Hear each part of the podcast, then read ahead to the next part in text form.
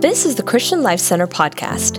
Here at CLC, we are messengers of hope, where we believe in taking God's message of hope everywhere we go to everyone we meet. From wherever you are, be encouraged by this week's message.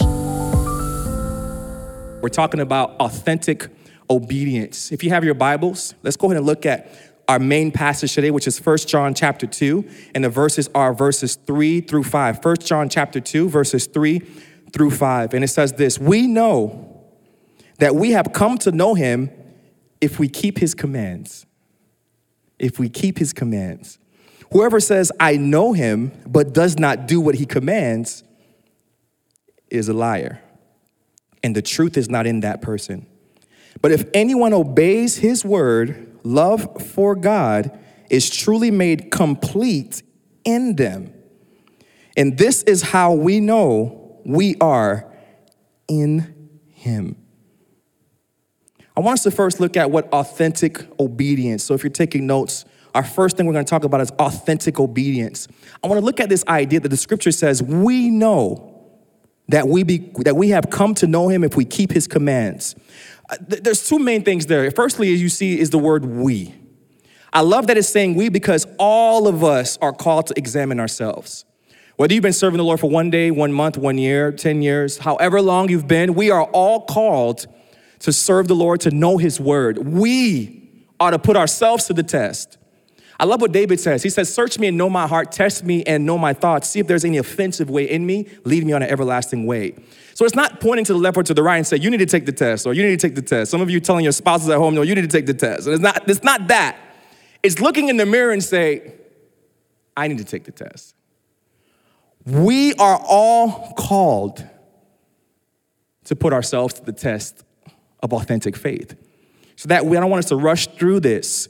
But then the next thing it says, I love this so much. It says, We know that we have come to know him if we keep his commands. Our key point here is knowing God's word leads to authentic obedience.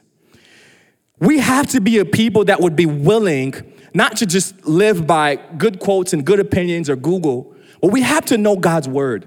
Maybe you're, you're listening right now, you don't have a relationship with Christ. I encourage you to, to come to know Christ and draw near to him so you can get into his word because there's so much work, there's so much things he wants to reveal to you and me so that we can walk and live a victorious life. But what happens sometimes is that we're, we we have, we're putting our faith in the wrong sources. We're putting our faith in what sounds good, what feels good, and what and what, what, what, what is popular. But the scripture says that literally in the last days, there will be a form of godliness and, and, and denying its power. People will only want to hear what their itching ears are desiring to hear. But we have to be able to know what God's word says. So my encouragement to you is this Take time to open your word and say, Lord, speak to me. Even if it's just one verse a day, even if it's just one, one chapter a day, whatever you got to do, we need to get in God's word. We have to get in God's word. And sometimes I, I don't want to, I don't want to make it seem convenient. Sometimes we have this mindset of just do one time a day or read when you can. But I want to challenge you. We need to read God's word every day. Every single day, we need to be getting in God's word to see what He has to say pertaining to our situation, what He has to say to us because He desires to be in relationship with us. We need to be drawing to His word and getting to know Him and say, What does your word say? So that I can know how to apply it to my life. I know Him by knowing His word. And this idea of knowing God, it reminds me of a time when I, I, I, went to the, the Mac store. You guys know Apple is just, I know some people are saying Apple is from the devil. You see the bite mark on it. It's the serpent's apple, whatever. But I do have an iPhone. I use it for the glory of God. Amen. I don't have an Android. No, no disrespect for the Androids. I just pray one day you'll see the light. um, but I was in the Mac store one time. I was trying to find something. And you ever been to the Mac store? It's crazy in there. They have like a thousand employees, a thousand uh, uh, sales, people trying to buy stuff. There's every single thing. It's like Disney World for Apple. It's like you're running around, you looked at this Mac, you looked at this iPad. As a matter of fact, I hate going there because what I really want to buy, I can't really afford. So it's like, okay, I don't want to go there. But this particular day, I wanted to go to this, this Mac store, and someone I knew, they knew someone who worked there. So I said, hey, yo, who, um, uh, you think um, the person you know knows me? so they could get me in line. Because those who know how the Mac store works, you have to get a ticket, you got to get online. They have such a system. Then you're waiting online. You can't just walk in. There's no walk-ins in Mac.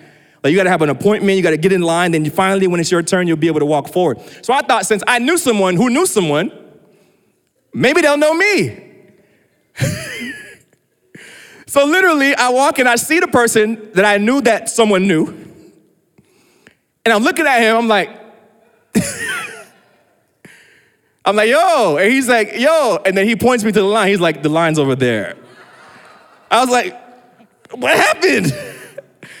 I know the person who know you, so you should know me. Right? And sometimes when we're not careful, this is what we do with God. We know people who know God, but we don't know him for ourselves, and we expect to have a relationship with him. But God is saying, How can you learn to draw near to me if you're leading on someone who knows me when you need to know me for yourself? The Bible says we can approach the throne of grace with confidence and find the grace that we need for ourselves. And I want to encourage you, it has nothing to do with the notes.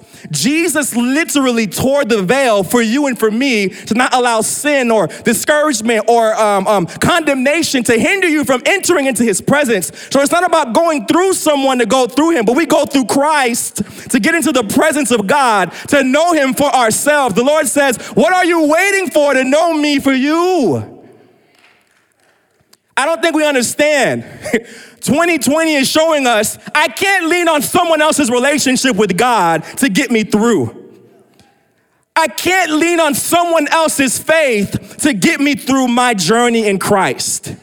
I get to a place where I have to learn how to pray for myself. I get to a place where I have to learn how to study His Word for myself. I get to a place I become desperate enough that I'll push past the crowd and reach down and touch the hem of His garment, not for someone to touch Him for me, but so I can touch Him myself. Someone type that in the comments. I need to touch Him for myself. Man,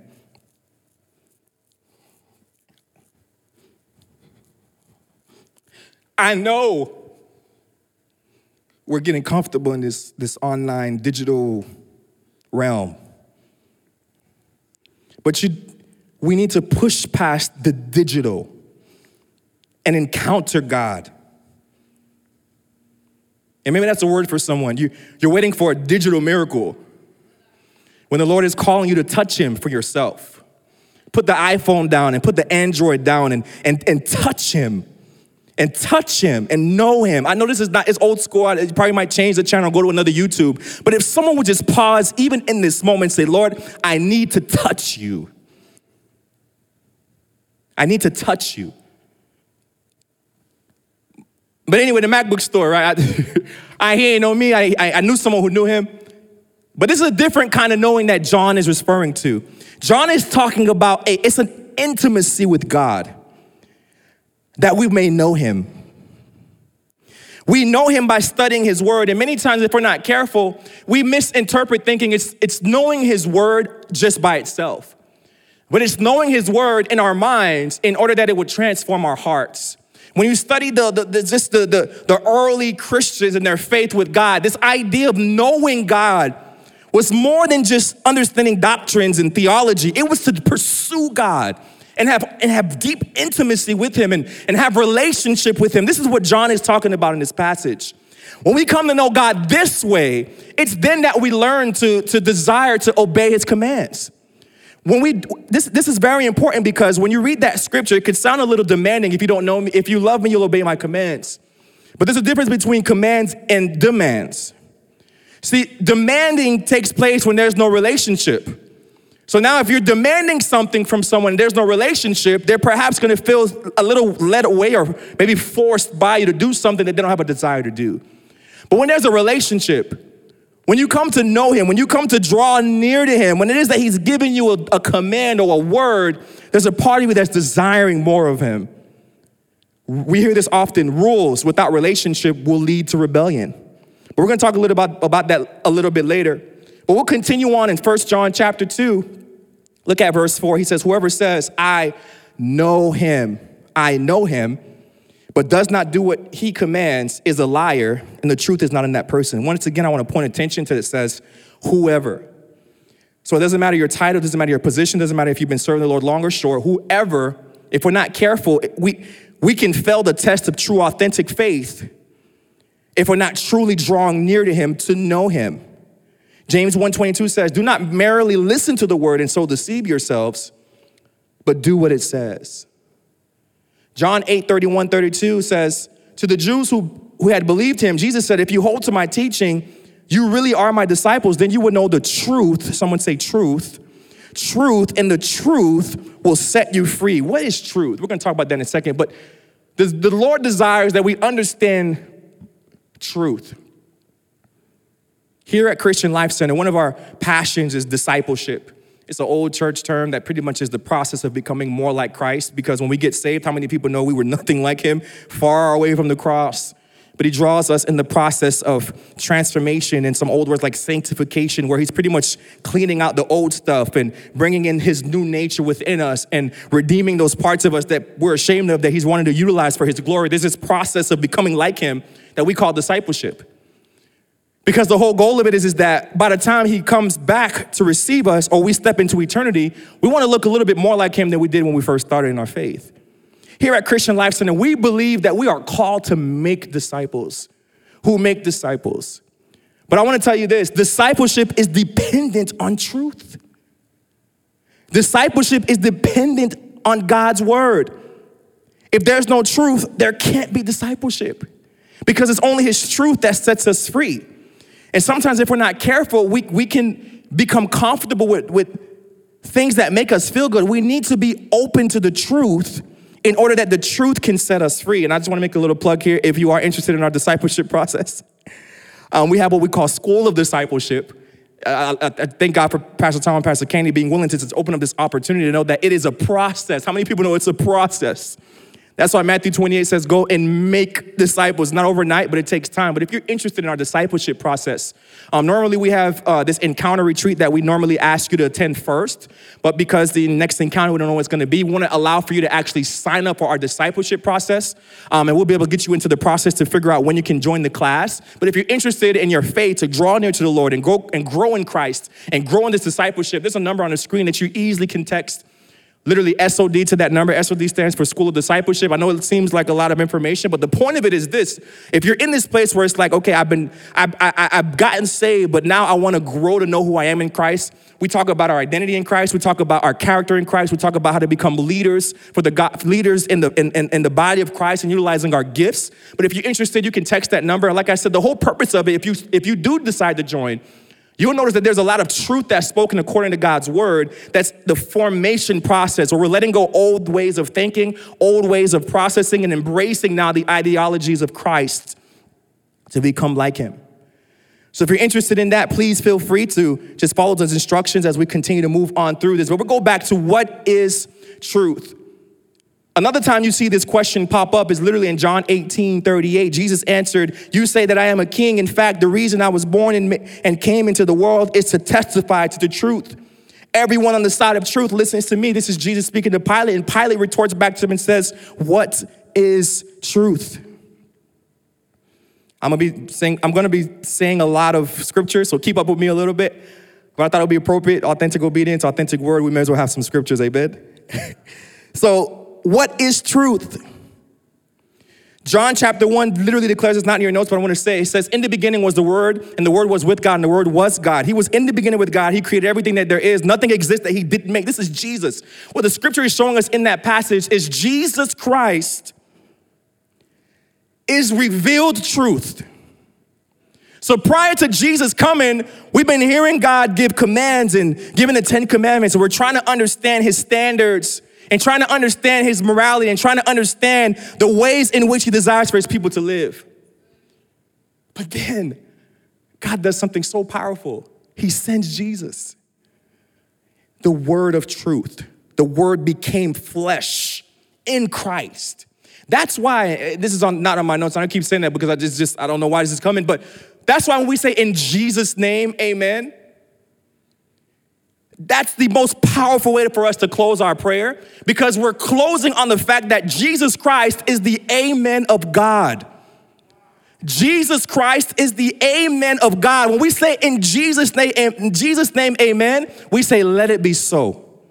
And how many people know that nothing can come against the name of Jesus? Nothing can come, nothing can come against the person of Jesus. Nothing can come against the power of Jesus. When we speak the name of Jesus, demons have to tremble. When we speak the name of Jesus, atmospheres have to shift. When we speak the name of Jesus, literally something changes. Jesus Christ is the revealed truth. And the word of God is often referred to as truth. But there's three different ways I'm not parking a lot in this beginning piece. We'll breeze through in just a moment. But there's three different ways, three different words that the Word of God is likened to being described or being described as. Number one, the Word of God or the Bible or the truth or the Word of God or truth of God is often described as, number one, graphe. The graphe or Word of God is pretty much just the written text. The Bible as a, as, as a, as a history book.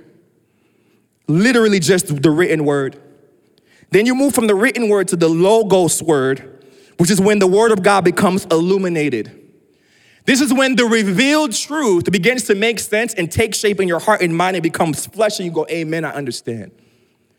This is when you literally will read the same scripture over and over, but for whatever reason, this time when you're reading it, it's just taking a whole new meaning and you're understanding the depths of it, and now you're ready to apply it the illuminated word.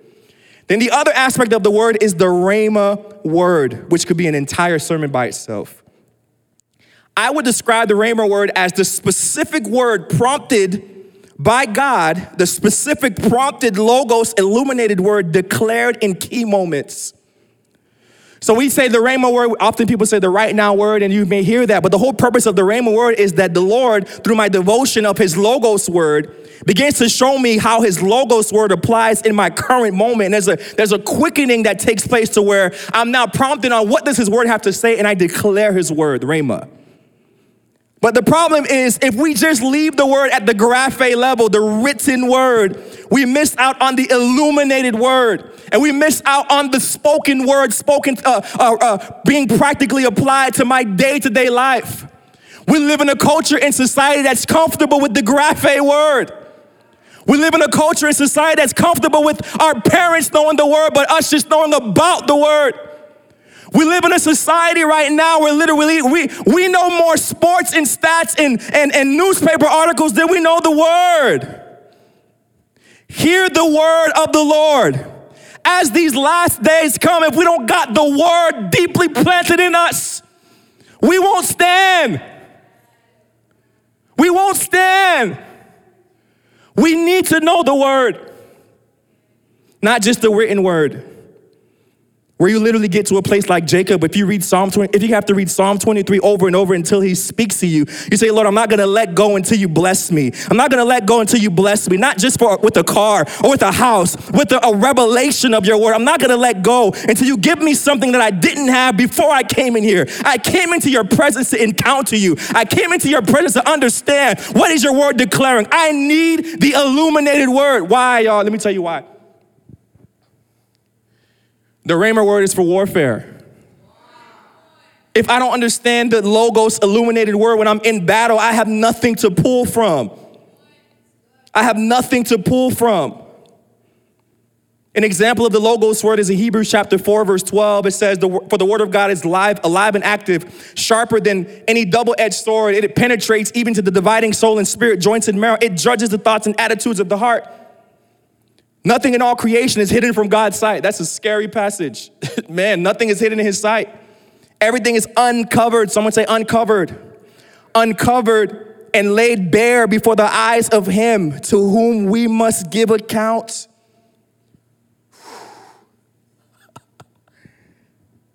What, what the writer of Hebrews is telling us is the Logos word literally cuts through the bone and marrow and even and exposes that which is not true, that which is out of alignment, that which is deception. The word of God, the Logos word, will literally expose to bring forth truth. But it's not because God is trying to condemn us, but He wants to show us the areas of our lives that are, that are out of alignment. That's the reason why when someone speaks God's word to you, something it almost hurts just a little bit. But it's that flesh, right? That flesh is, is, is waging against God's truth and waging against the spirit within you. But the Logos literally does what it says. But Rhema, according to Ephesians 6 17, it says, Take the helmet of salvation and the sword of the Spirit, which is the word of God. In the Ephesians 6 17 passage, it's not referring to graphe, it's not referring to Logos, but it's referring to Rhema. And what's powerful about this passage is not referring, many scholars believe, it's not, it's not a long sword, it's a dagger.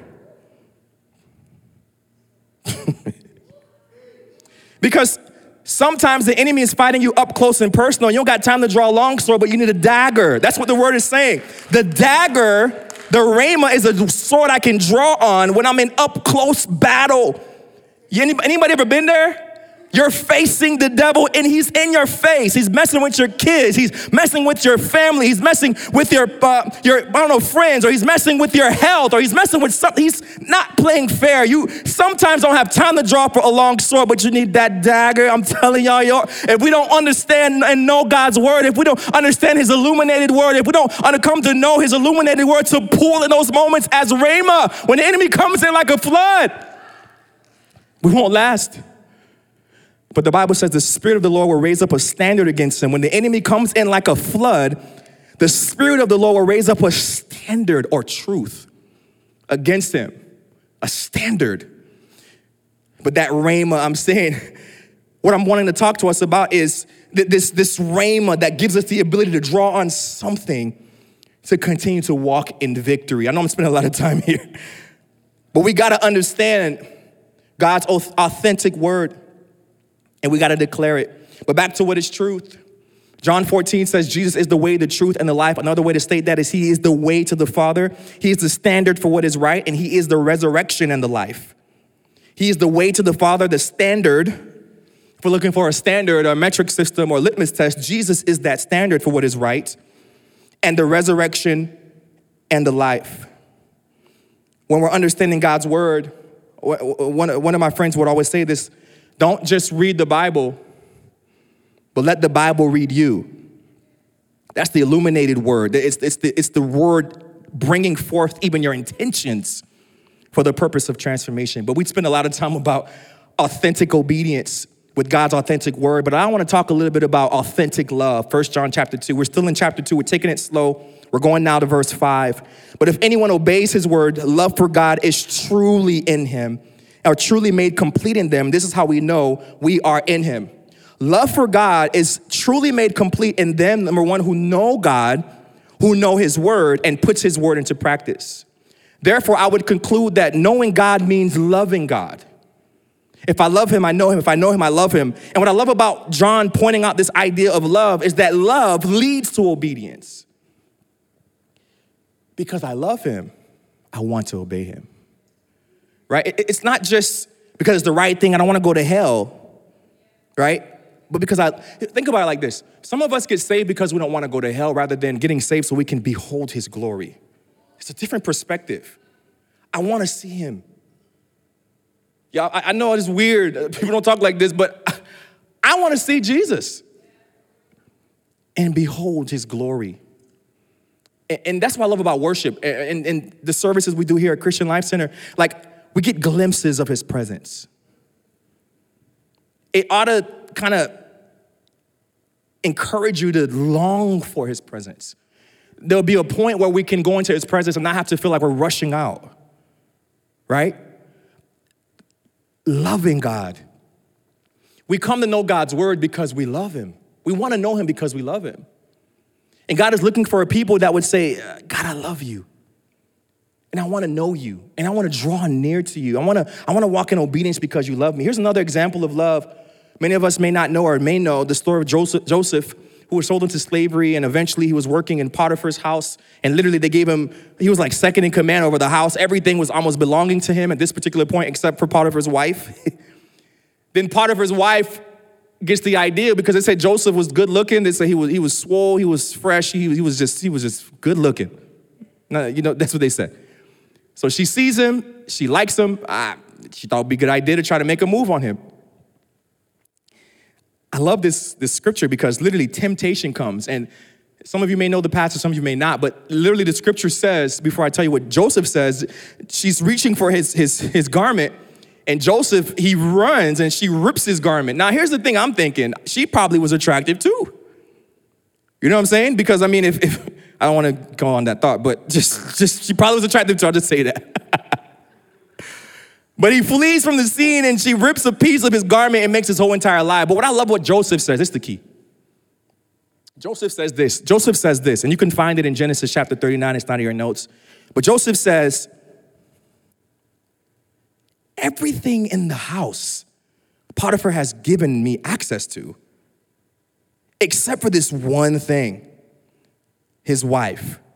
Why would I discredit him, dishonor him, and look away from everything he gave me and choose to touch this one thing that I can't? That's what temptation does.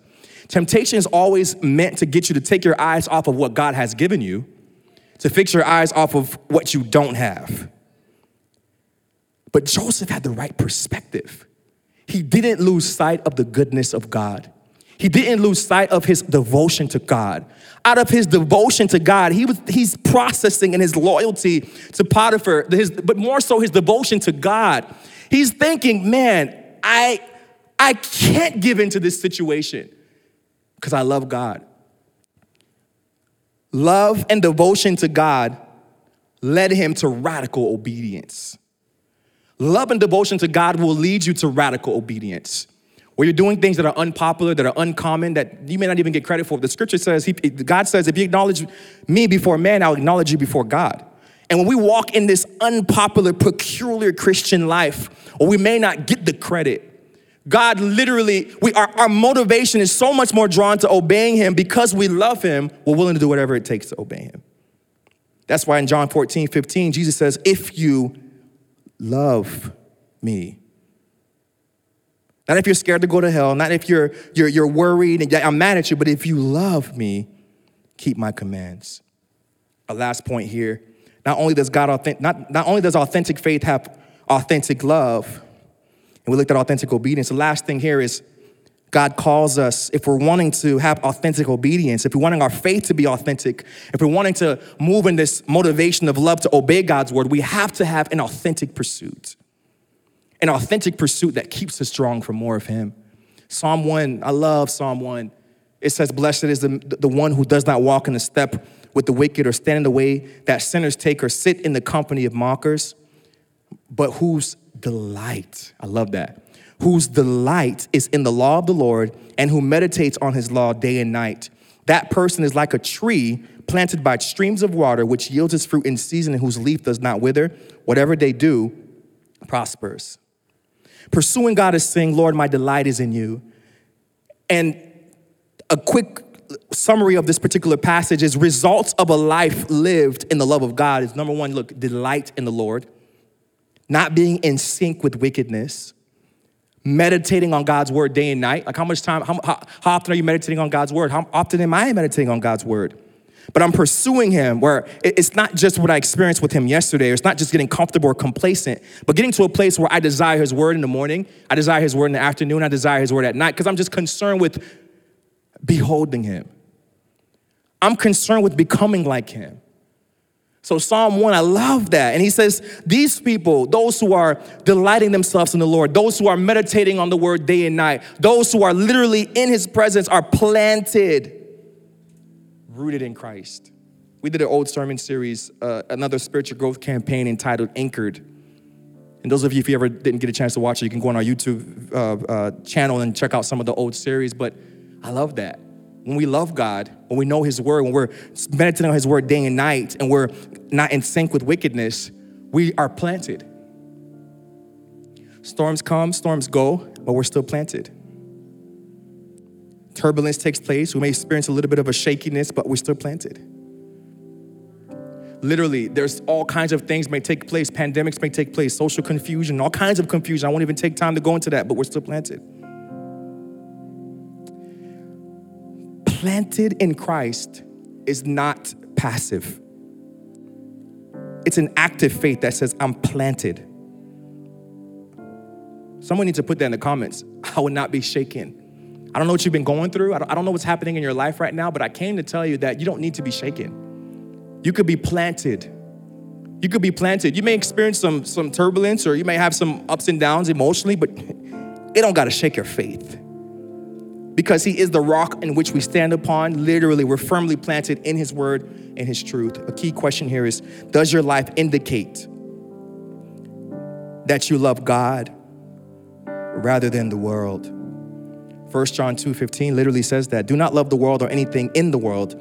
If anyone loves the world, love for the Father is not in them. And it's not just talking about secular this and secular that, but it's the material things, it's the enticements, it's the things that's trying to fight for your heart, your devotion, your exclusive love. God calls us to be exclusively in love with Him. My question here is how do you spend time? How do you spend the majority of your time? How we spend our time reveals our values, reveals who we are. What do we spend our time doing? What's the first thing you do when you get in the morning? What's the first thing? What's the what's the first thing you do when you get home from work or perhaps get home at night? What do you spend your time? My, my wife and I, we're we're we're in this place now where we're literally even deciding that we don't even want our phones in our rooms.